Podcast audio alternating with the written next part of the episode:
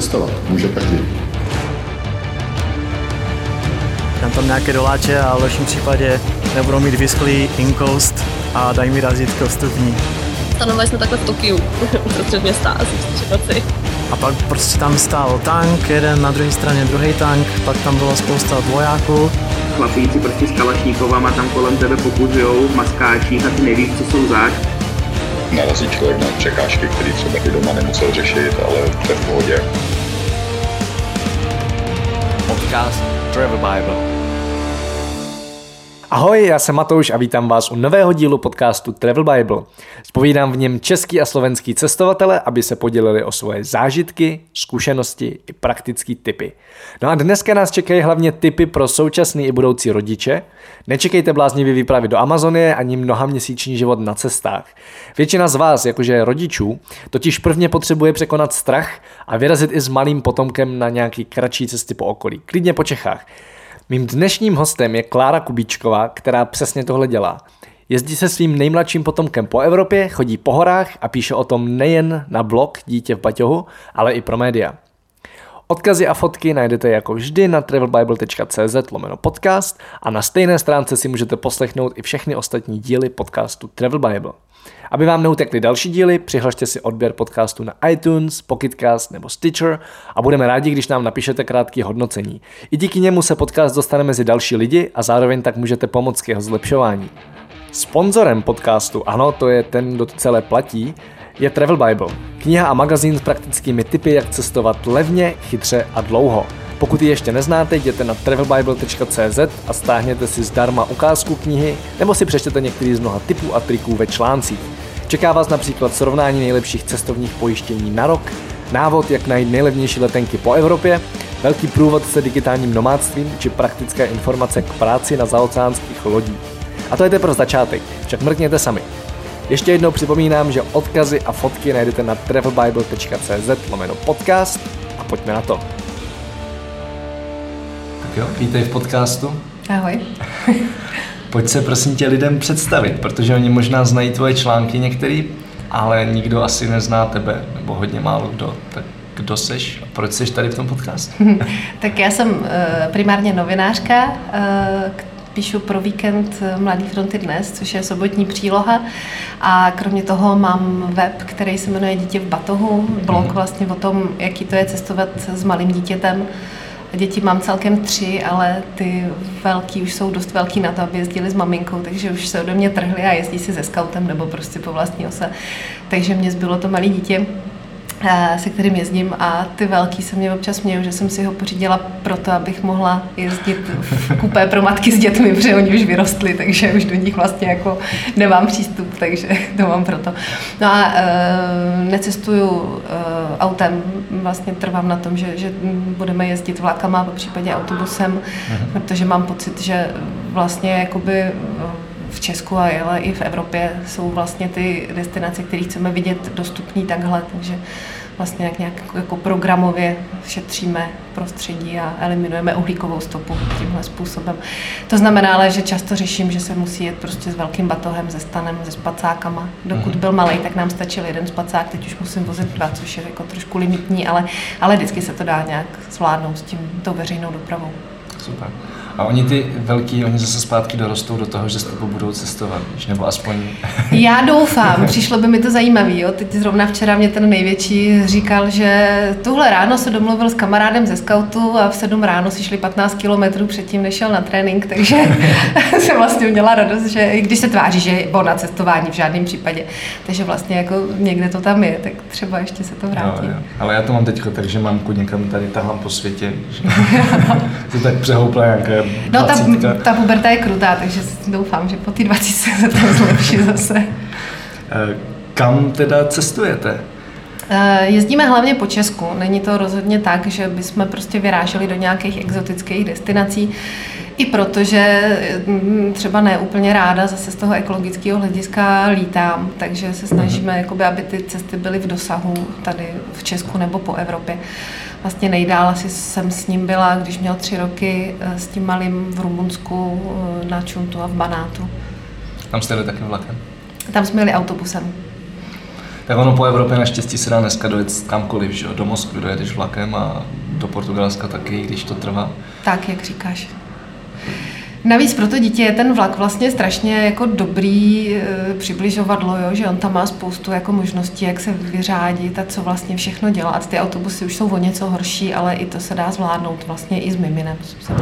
No to jsem se chtěl zeptat, jestli je zatím i ten důvod, protože ty vlastně cestuješ sama s jedním dítětem a v ten moment, když řídíš, tak v autě mám pocit, že jako mm. i kdybys odmyslela tu ekologickou stopu, tak to bude peklo, protože dítě, co by dělalo. Přesně tak, musela bych zastavovat co dvě hodiny, aby se protáhla prošel a to by prostě zase stížilo tu dostupnost, takže je dobrý s ním někam nasednout a nechat se vést a, a máme spoustu různých her. My zase jsme docela omezený tím, mm, třeba vůbec nevozíme hračky, o to mně přijde, mm-hmm. že mhm. to jakoby je zbytečný, protože to dítě se dá zabavit mnohem lepším způsobem bez toho, aniž bys měl prostě plný batoh různých jako plastových krámů. Takže vozíme dalekohled, vozíme lupu, to jsou takové jako naše oblíbené hračky. Máme jednu nebo dvě logické hry, které jsou poměrně maličké a dají se prostě zbalit do vrchní kapsy batohu. Když je krize, tak ji fakt v tom vlaku jako vytáhnu a chvilku si děláme nějaký hlavolam. Ale eh, už s těma velkýma dětma jsme vlastně vymysleli hádankovou hru, která vlastně je taková jako zeměpisná, dějepisná hra, kdy fakt se ptáme na to, co jsme kde viděli, jak se to jmenovalo, jak to bylo vysoký, kudy to teklo a tak dále. A, a přijde mně, že to je vlastně i super jako poznávačka pro to děcko, že pak třeba mhm. nebude mít problém v zeměpisu i když jak vidím teďka u těch starších, jakým způsobem se učí zeměpis na školách, tak je to pořád dost velká tragédie a, a e, potřebují znát rozlohu středočeského kraje a nikoli prostě vyprávět o tom, na jakých tam byly rozhlednách a tak dále. Jo, Ale třeba se to zlepší. Trošku smutný, no nevím. Už doufám dlouho a nějak se to neděje. A proč vůbec cestuješ? Hmm. Já to tak nějak potřebuju. Jako jsem ráda, že mám práci, která mě to umožňuje. Mm. A, ale na druhou stranu, eh, kdybych tu práci neměla, tak bych jezdila taky. No. Já jsem to vždycky měla tak, že když je někde kopec, takže se na něj musí vylíst, a když je někde hora, tak se musí zdolat ideálně tou jako nejhůř prostupnou cestou. A i když tam vede lanovka, tak proč vlastně je to lanovkou, když je možný se tam nějak jako vyškrábat. A, a čím delší a čím náročnější trasa, tak eh, tím lepší teď asi čím jsem starší, eh, tak, tak tím už míň tohle jako vyhledávám, jo, že, už mě, jako, že už to nutně nemusí mít 25 km, abych byla spokojená. A, ale třeba ty starší děti jsem místama jako dost přepínala, prostě protože jsem si jako chtěla já ujít jako svoj, svoje nutný penzum kilometrů, jako který potřebuji ke spokojenosti. Uh, takže jednak je v tom jako to, že člověk vlastně chce poznávat jako nějaký cizí kraje a cizí mm. lidi a, a cizí věci. Uh, ale zároveň vlastně i ta cesta sama o sobě jako je, je super. A pak se člověk rád vrací domů zase, když, když vyjel někam dál. My jsme se tady, než jsme začali nahrávat, tak jsme se i bavili o tom, eh, proč cestovat vlastně ve vztahu k tomu dítěti. Uh-huh. Já si myslím, že pro ty děti je to jako strašně uh, poučný a rozvíjející. Jo. Mně se strašně líbí myšlenka unschoolingu, uh-huh. To znamená vlastně neučit dítě to, co já si myslím, že zrovna v tom daném věku by se mělo učit podle nějakých příruček a osnov, ale nechat ho, ať si tak jako bádá a ptá se na to, co ho zajímá a když ho to bude zajímat, tak to s ním milé ráda budu proskoumávat do hloubky. A na těch cestách právě těch podnětů je strašně moc. Když to dítě bude sedět doma a hrát si prostě s, furt s těma stejnýma vláčka, vláčkama a se stejnýma stavebnicema, no tak se prostě brzo začne nudit a začne otravovat. Hmm. A já teď zrovna jsem nějak s ním o tom jako debatovala a říkala jsem, ty člověče, když jsme doma, tak ty hrozně zlobíš a když jsme na cestě, tak jsi prostě úplně zlatý dítě, jako čím to je. A on říkal, no to je tím, že se doma nudím, to je přece jasný. Takže on už jako v tomhle, v těch čtyřech letech už to má jako dobře pomenovaný a, a, a na těch cestách je fakt jako velmi jako skladný a, a báječný. Takže, takže a myslím si, že často spousta matek si myslí, že to dítě bude vlastně překážka pro to, aby mohli dělat to, co je baví. Uh-huh. A pokud mě prostě baví cestovat, no tak cestovat nepřestanu jenom protože se mě narodí mimino. A obzvlášť tím malým miminem je to vlastně hrozně jednoduchý. Dokud to dítě kojí, dokud ho máte prostě přivázaný na sobě v šátku a půl dne prospí, no tak je to naprosto jako ideální s ním někam jet. Uh-huh. Když už vlastně teďka máte čtyři roky, tak eh, už je to o něco náročnější, protože už vlastně jde, jde svým tempem, Když potřebuju, aby jsme došli někam rychleji, tak ho musím nahodit do nosítka, těch 17 kg už se přece jenom pronese, takže už i jako tomu to člověk musí uspůsobovat, ale vlastně to malé dítě je úplně jako výborný na cestování. A, a taková ta překážka, že s malým dítětem se nedá cestovat a že musíš sebou mít skládací postýlku a musíš sebou mít kočárek a musíš sebou mít prostě tunu plínek, tak to je vlastně jenom bariéra, kterou máš ve své hlavě a vlastně nic takového nepotřebuješ. Mm-hmm. Co naučilo cestování s dítětem tebe, nebo s dětma vlastně průběžně? Aha, uh, pokoře určitě. Uh, určitě tomu, že vždycky nastane nějaký problém, ale že nikdy to není takový problém, který by se nedal vyřešit a určitě jakoby nějaký toleranci být otevřená vždycky všem možnostem. Jako s těma dětma se ty věci hodně mění uh-huh. a musíš vždycky být připravený na to, že jako nějak musíš zareagovat. Jo? Když prostě to dítě, mm, vzpomínám si, když jsme byli v Rumunsku a vyráželi jsme na Carku, což je prostě vrchol asi 2200 metrů, a vyráželi jsme vlastně z tábora na Čuntu, což je sedlo nějakých 400 metrů pod tím, tak nás vlastně čekali tři hodiny prostě příkrýho výstupu po kamenitém hřebení prostě nahoru, nahoru, nahoru.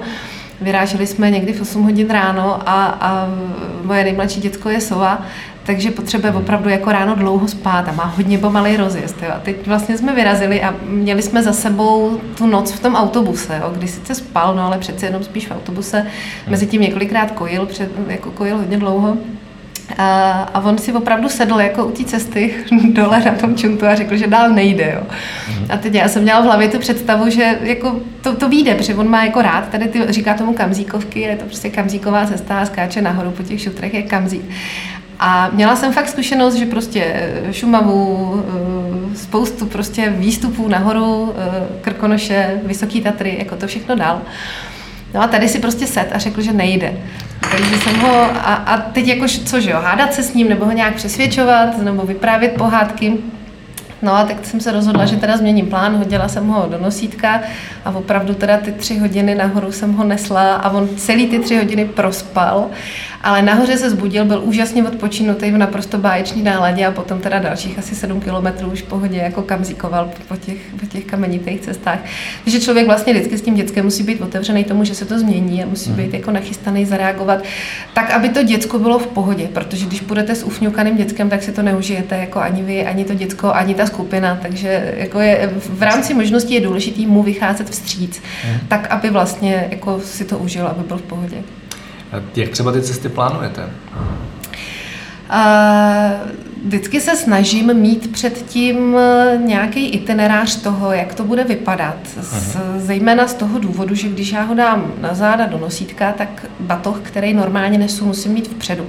Takže to nemůže být prostě 20-kilová gema, hmm. ve které jsou spacáky a stá na jídlo, ale musí to být opravdu tak, že tyhle těžké věci nám někdo někam dopraví nebo někde zůstanou, tak aby jsme se tam pro ně mohli vrátit. Hmm. A já vyrazím s tím dětskem jenom teda s tím menším batohem, ve kterým budou věci na ten jeden den, ale ne věci na přespání. Takže to jakoby je vždycky důležitý hlídat a počítat s tím, že i když třeba ta trasa nebude mít 20 km, i když jich bude mít jenom 10 a vím, že on bez problému 12 km ujde, tak počítat s tím, že bude ospalej, že ho bude bolet noha, že bude hladový a, a že zkrátka jako eh, tam musí být prostě nějaká rezerva, tak abych dokázala zareagovat. No. Hmm. Co teda nosíte sebou všechno? Eh, vlastně asi nic moc zvláštního oproti jako lidem, kteří cestují bez dítěte nemáme. Jo. Oblečení, věci na přespání, něco k jídlu, hračky, jak jsem říkala, vlastně moc nepotřebujeme, on se vždycky najde nějaký klacky a kamínky. Četli jsme Pipi dlouhou punčochu, která byla známý píditel, takže on se po cestách pídí a vždycky něco vypídí, s čím, s čím si potom jako hraje. A, a mm, ty hračky tak jako různě sbíráme po cestách a, a je to vlastně vtipný, jak dlouho mu potom vydrží. Jo? Že v mhm. Rumunsku jsme dostali tam od krajanu takového úplně strašně jako špinavého, volezlého plišového pejska, který byl fakt maličký, což jako je super, že se všude vejde. A má ho doteďka, pomenoval ho, prvně ho pomenoval Bígr nebo Eibental, což jsou vlastně vesnice v panátu z jedné do druhé jsme šli. Pak mu došlo, že to je dost jako krkolomný jméno, takže se mu říká Bígr tomu psovi a, a jezdí s náma teda teďka a často si prostě najde nějaký kamínky nebo pružinky nebo prostě nějaký jako blbosti po cestě a dost přesně si teda pamatuje fotku těch, který šutr, takže já je pak nemůžu vyhodit. A ještě jakoby třeba nás baví dělat si herbář, jo? já nejsem úplně schopná si psát jako deník, mm-hmm. nějaký cestovatelský, takže my to máme tak, že máme jako cestovatelský herbář a vždycky si po cestě uh, utrhneme kitku, on ví, že jako jenom jednu, že to, to nebudeme plenit úplně a těm, těm včelám jako něco necháme. Takže si vždycky jako jednu kytku utrhneme, vylisujeme, dáme ji do herbáře, napíšeme si tam, jako odkud vlastně je, co jsme tam třeba zažili a tak. Takže i tohle ho baví, že chodí a hledá ty kytky, které bychom mohli jako si utrhnout sebou.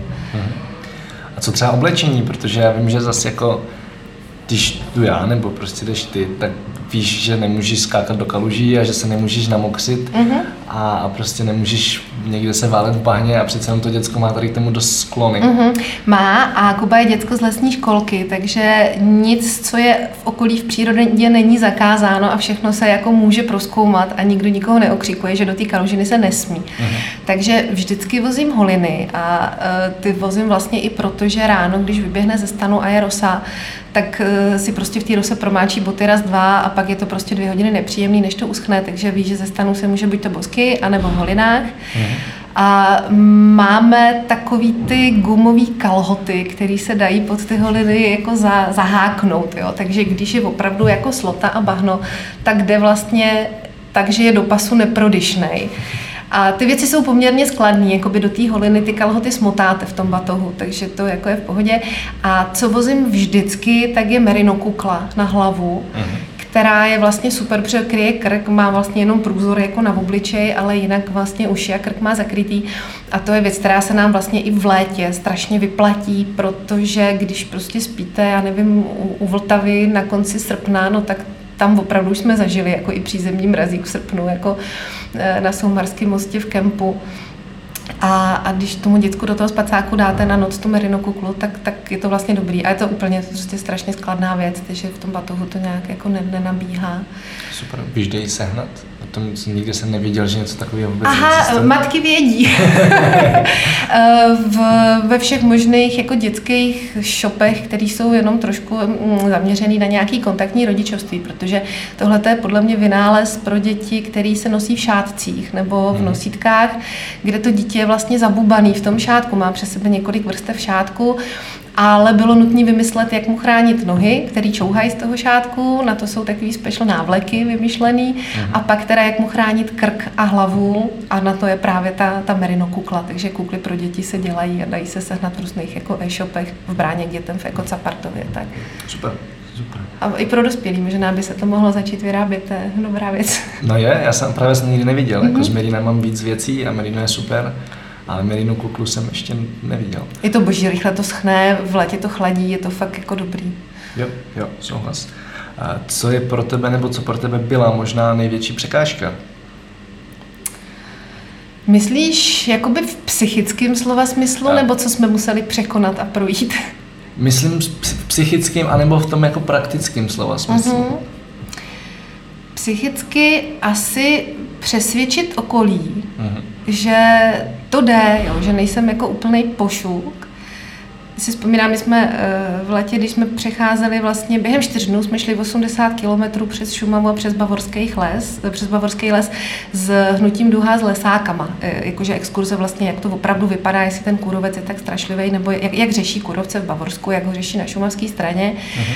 A znamenalo to, že se vlastně přidáme ke skupině dospělých lidí, navíc teda ke skupině lesáků, kteří jsou opravdu zvyklí chodit po lese. Jo. A druhý den, když jsme měli asi 20 kilometrů před sebou, tak eh, Kuba zase šel jako brzy ráno spát do nosítka a eh, já jsem vyrazila, že teda jako půjdu rychlejším tempem, aby jsem to trošku nahnala. A jeden z těch lesáků říkal, hele, tak já ti vezmu ten batoh, jestli chceš, který jsem měla vpředu na břiše. A říkal, tak já jsem ti ho chtěl vzít už včera, ale pak jsem si říkal, že vlastně čím dřív odpadneš, tak tím líp pro tebe. Takže ti to nabízím už, už jako až dneska, protože mě došlo někdy popolední, že neodpadneš, že to fakt jako myslíš vážně. Takže vždycky chvíli trvá, než jako přesvědčíte to okolí, že opravdu s tím dětskem těch 20-25 kiláků v těch horách jako klidně půjdete, uh-huh. že to děcko nebude fňukat, že vy nebudete fňukat a, a že to vlastně není až takový problém.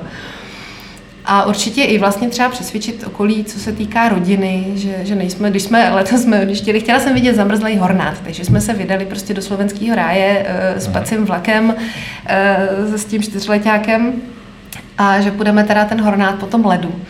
Uh, bylo to krásný, ale když jsem to volala mýmu tatínkovi, tak ten se prostě chytal za hlavu a říkal, hlavně dejte vědět, že jste v pořádku dorazili, takže jsem mu někdy 6 hodin ráno psala ze Spíšský nový vsi, že teda jako je tady minus 25, ale že jsme dorazili a že Kuba je spokojený a já taky, takže jako všechno dobrý. Takže ta psychická bariéra je vlastně jakoby docela velká, i když jsem to vlastně moc nečekala, protože nemám pocit, že bych dělala jako něco, jako nelezu na Everest, jo. Je to, je to fakt prostě jako blbý cestování po Česku nebo po Slovensku, jako v civilizované zemi. Hmm. Na druhou stranu i vlastně v té civilizované zemi se dají zažít jako adrenalinové situace, kdy si s tím dětskem říkáte, Ježíš Maria, co já tady dělám, jako proč nesedím doma, hmm. když se prostě drápete někde na skálu, protože nahoře je keška a, a víte, že jako nahoru vylezete, ale dolů s tím dětskem to bude fakt problém, tak, tak to si říkám, no tak příště možná budu víc přemýšlet, ale zatím dobrý, zatím jako se nám nic nestalo. Eh, je tam trošku i handicap v tom, že tím, že jsem vlastně s těma dětma sama, tak, tak s ním často jezdím sama. Mhm. Když se, ne vždycky se podaří se k někomu přidružit. Spousta lidí mi říká, je, to je super, řekni, až zase pojedeš, my pojedeme s tebou.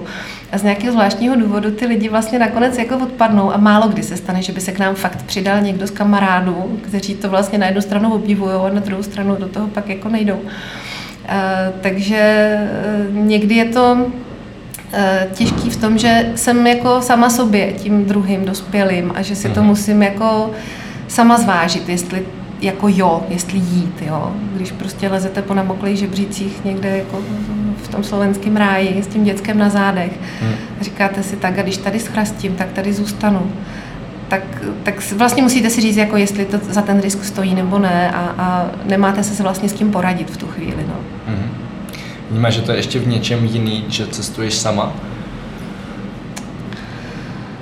No, je to velká výhoda v tom, že se fakt nemusím ohlížet na, na nikoho dalšího. Že, mm. že nemusím vlastně s nikým řešit, jestli zrovna je unavený, nebo jestli zrovna se chce najíst tady v té hospodě, nebo jestli chce zahnout radši doleva nebo doprava.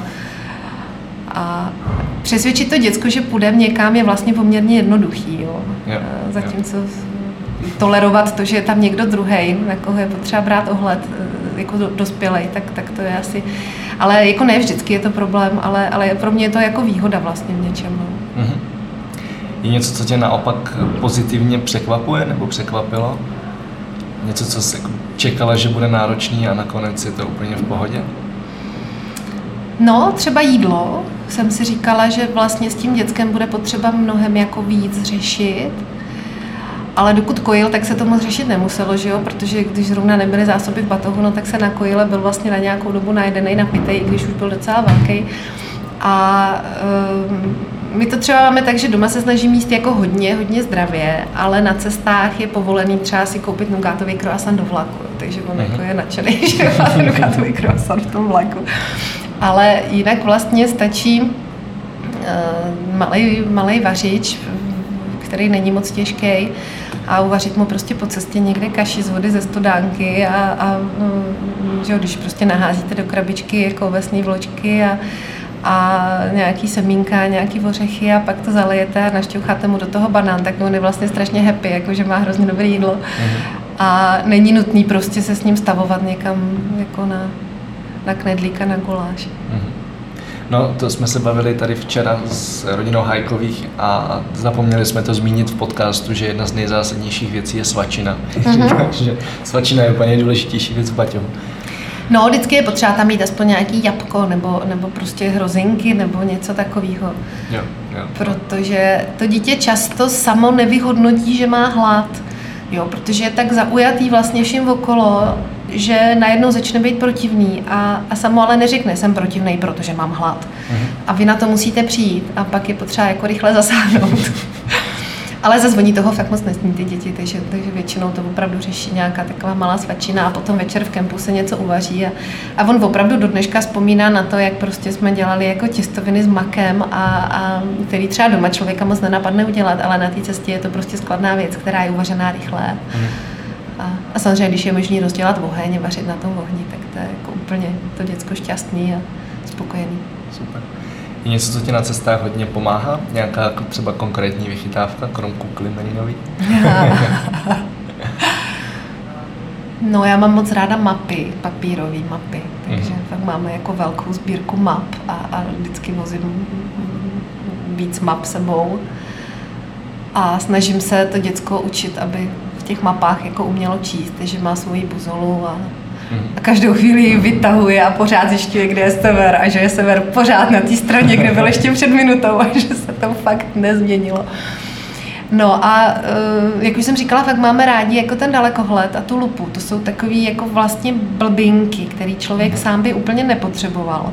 Ale pro to dítě je to zase jako ozvláštnění, jo, když vylezeš prostě někam na kopec a koukáš do kraje a pak tomu děcku dáš ten dalekohled, tak najednou jako má úplně nový zážitek z toho. A ten dospělý vlastně taky, jo. Mm-hmm. Ale když to nějak nemáš jako v mentální mapě, že máš vozit dalekohled a naučíš se to až s tím dětskem, tak je to pak jako velmi milý překvapení. Mhm. Super. A čelovka teda. Čelovka. Čelovka je strašně důležitá, protože s tím dětskem každou chvíli ve tmě ve stanu něco hledáte, jo. Já nevím, uh, repelent proti komárům, nebo fenistyl na natření štípanců, nebo suchý ponožky, nebo něco takového. Takže ta, ta čelovka, jako, a vědět vždycky hlavně, když člověk má, je důležitý. No, a mě ještě napadá, ty jsi tady zmiňovala unschooling, vzdělávání, jak to vidíš do budoucna? Jako je, je to nějakým způsobem spojený s tím Ach jo, cestováním? no to je, to je naše velká otázka, jo, protože my to teďka máme vlastně tak, že Kuba chodí do školky jenom tři dny v týdnu Mhm. a chodí do lesní školky, kde je o něj jako stran pohybu a přírody a, a rozmachu v lese jako dobře postaráno. A ty další dny věnujeme tomu, že ho většinou beru někam sebou na reportáž nebo fakt jedeme na nějakou cestu, ze který máme něco psát.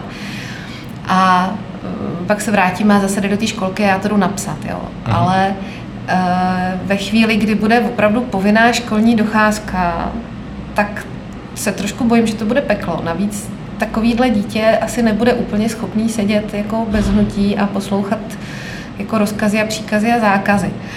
A na druhou stranu u nás řešit to domácím vzděláváním taky úplně nejde, protože tím, jak jsem s ním sama, tak jednak potřebuju tu rodinu nějak živit, že jo? Mám prostě ty děti tři a potřebuju ty peníze vydělávat a potřebuju a potřebuju se ho na nějakou chvíli zbavit. Jako zní, to, zní to děsně, ale je to opravdu tak. Jako žádná matka nebude spokojená matka, pokud bude s tím dítětem 24 hodin denně, prostě non-stop 7 Jo. dní v týdnu.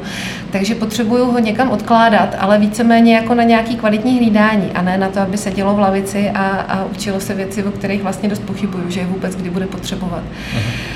Takže tohle řeším, to je velký moje téma a vlastně ještě vůbec nevím, jak to vyřeším. No, třeba tu školu zruší do té doby, než on tam bude muset chodit. Na mě spíš napadá, jestli tam máš nějaký to spojený s cestováním, protože vnímám, že pro to děcko prostě cestování je nejlepší škola v podstatě Mhm. a sama, sama to říkáš, že jak není doma, tak najednou má tolik podnětů, který se může učit. Tak jestli prostě tě napadlo to, že odjedete stejně jak třeba rodina Tatranských na To zní dobře, ale pořád tady mám ty dvě velké děti, Mhm. který mám ve střídavý péči s bývalým manželem. A i když jsou velký, tak vlastně pořád potřebujou maminku, jako ne, aby je nějak jako chlácholila, ale potřebují si se mnou povídat, potřebují se mnou prostě probírat to, co dělají, proč to dělají, jestli to dělají správně, nebo když já jim řeknu, že to správně nedělají, no tak si to stejně udělají po svém a pak přijdou a řeknou, ty jo, mami, fakt, jako tak jsi měla pravdu. A nebo třeba řeknou, a neměla pravdu, jo, a udělají si to jako po svém, ale mám pocit, že ještě eh, minimálně prostě 4-5 let jako budu chtít jim poskytovat jako nějaký support, jo, nějaký zázemí. A zároveň není úplně reálný, že by jeli se mnou. Jo. Každý Mhm. má prostě svoje zájmy a jsou, jsou v nich tady docela ukotvený. Takže si nepředstavuju, že bych s tím Kubou úplně někam odjela do ciziny a tam, tam zůstala a tam cestovala. No. Spíš to bude takový nějaký paprskovitý cestování jako z jednoho místa Mhm. tady od nás.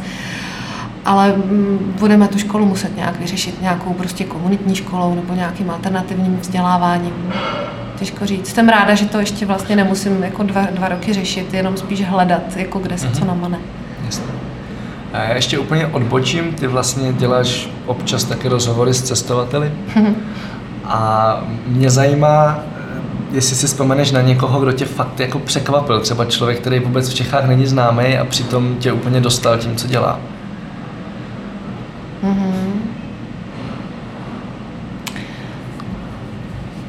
Jo, třeba ale to vlastně není cestovatelka. Napadla mě teďka Olga Tokarčuková, což je polská spisovatelka, která je jako naprosto eh, jako inspirativní žena v tom, že si dovolí spoustu věcí, které jdou jakoby mimo rámec uh, nějakého mainstreamu.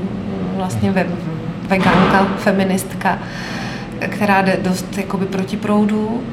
A z cestovatelů určitě třeba dost obdivuju kluky, který dělají festival v Banátu, uh, který postavili prostě na zelený louce. A díky němu tam vlastně rozjeli turistiku, která pomáhá místním lidem a pomáhá vlastně vesnicím a rodinám, aby eh, nežili úplně v nouzi, mm-hmm. ale aby eh, vlastně nějakou jako turistikou tam ne úplně bohatli, ale mě aspoň zachovali jako nějaký životní standard. Tak, tak to mně přijde dobrý. Mm-hmm. Jinak nevím. A je nějaká myšlenka, kterou se z těch rozhovorů odnesla do života?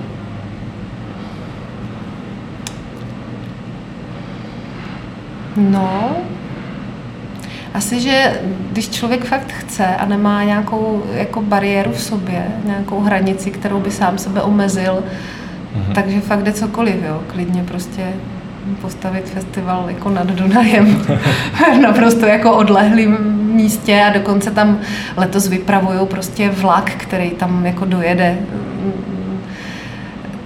A to právě Štěpán mě říkal před rokem a půl, že jako tohle má v hlavě mm-hmm. a že to je fakt velký sen a já jsem si jako říkala v tu chvíli, Ježíš, no to je teda fakt jako velký sen, to, to úplně nevím, jestli tohle se podaří splnit a někdy v únoru, jako mi psal, tak máme vlak ale to se na festival jede. Jo. A, a přesně tak, a ten vlak je prostě vyprodaný a i když to vypadá jako šílená myšlenka, tak prostě ty lidi tam tím, tím vlakem pojedou a budou mít prostě jako fakt zážitek, který normálně by neměli. A, a bez těch snů by to nešlo, že jo, kdyby ho prostě taková šílenost nenapadla. A kdyby k ní neprošlapal tu cestu, tak, tak by to prostě nebylo. Tak to, tady to posouvání těch hranic, to, to mně přijde vlastně super inspirativní. Jo, že, a já si z toho pak můžu odníst, že si fakt můžu vymyslet, že s tím dětskem pojedu prostě kamkoliv a ono to nakonec nějak půjde. No. Mm-hmm. Super. Chceš něco vzkázat našim posluchačům? No, jestli máte děti, tak se jich nebojte a vemte je sebou. OK. A kde ti lidi najdou? Ještě jenom jednou to zopakuj. Je třeba nějaký sociální, Aha, sociální sítě? Uh, mám blog, který se jmenuje Dítě v batohu a tam se snažím dávat nějaký dojmy z našich cest. Není to úplně tak, že bych tam psala itinerář, kde jsme byli a co jsme tam dělali a co jsme tam viděli, ale spíš vždycky na té cestě mě napadne nějaký téma. Uh, co, co vlastně je důležitý na té cestě, takže se snažím spíš jako tematicky to tam nějak zaměřovat. Uh-huh. A nějaký Facebook, Twitter, Instagram, něco? Na Facebooku jsem jako Klára Kubičková, a, a, ale žádný facebookové stránky zatím dítě v batohu nemá, třeba to změním. OK, tak jo, tak já ti moc děkuji za rozhovor a držím palce v dalším cestování. Tak já děkuji za pozvání. Tento podcast sponzorují božstva. A je jí hodně. Travel Bůh, Ježíš, Buddha, Shiva s Višnou, Alák s Akbarem, Dayak, Batak, Toreja, Asmat, Adonis, Apollo, Krteček, Artemis, Athena, Dionysus, Ferdam, Ravenec, Eos, Hermiona, Poseidon, Batman, Serena, Zeus, Indiana Jones, Loki, Thor a celá ta sebranka ze severu. Díky. Travel Bible je prostě boží. Ať si cestovatel začátečník nebo pokročilý, najdeš v ní hromadu typů, díky kterým bude tvoje chuť vyrazit posílena, volný čas prodloužen a náklady sníženy na minimum. Amen. E, teda letadlo. Co se v Travel Bible dočteš? Spoustu věcí, Třeba, že potřebuješ výrazně méně peněz, než se říká, a že už je asi i máš? Kde a jak sehnat ty nejlevnější letenky? Kde bydlet a jíst, aby peníze na 14 dní pohodlně pokryly víc než měsíc? Jaké uzavřít pojištění, aby se nikdy nedostal do maléru? Jaký vybrat účet a kartu, abys nemusel za výběry zahraničí platit ani korunu? Zjistíš, jak chytře využít vlastní bydlení, komu svěřit psa, nebo jak uschovat své věci zatímco budeš na cestě. Přesvědčíme tě, že nemusíš hned končit v práci a přesto můžeš cestovat několik měsíců. Uvidíš, že můžeš jet sám a přitom se tak necítit. Naučí se, jak putovat klidně půl roku s jedním baťohem, nebo jak všechno dostat jen do příručního zavazadla. Ukážeme ti taky, jak a kde si v zahraničí přivydělat, jak psát cestovatelský blog, nebo jak pracovat na dálku. To všechno a ještě mnohem víc se dočteš v knize. Ještě si tu? Tak šup na travelbible.cz, travelbible.cz a potkáme se na cestách, protože cestování je prostě boží. boží.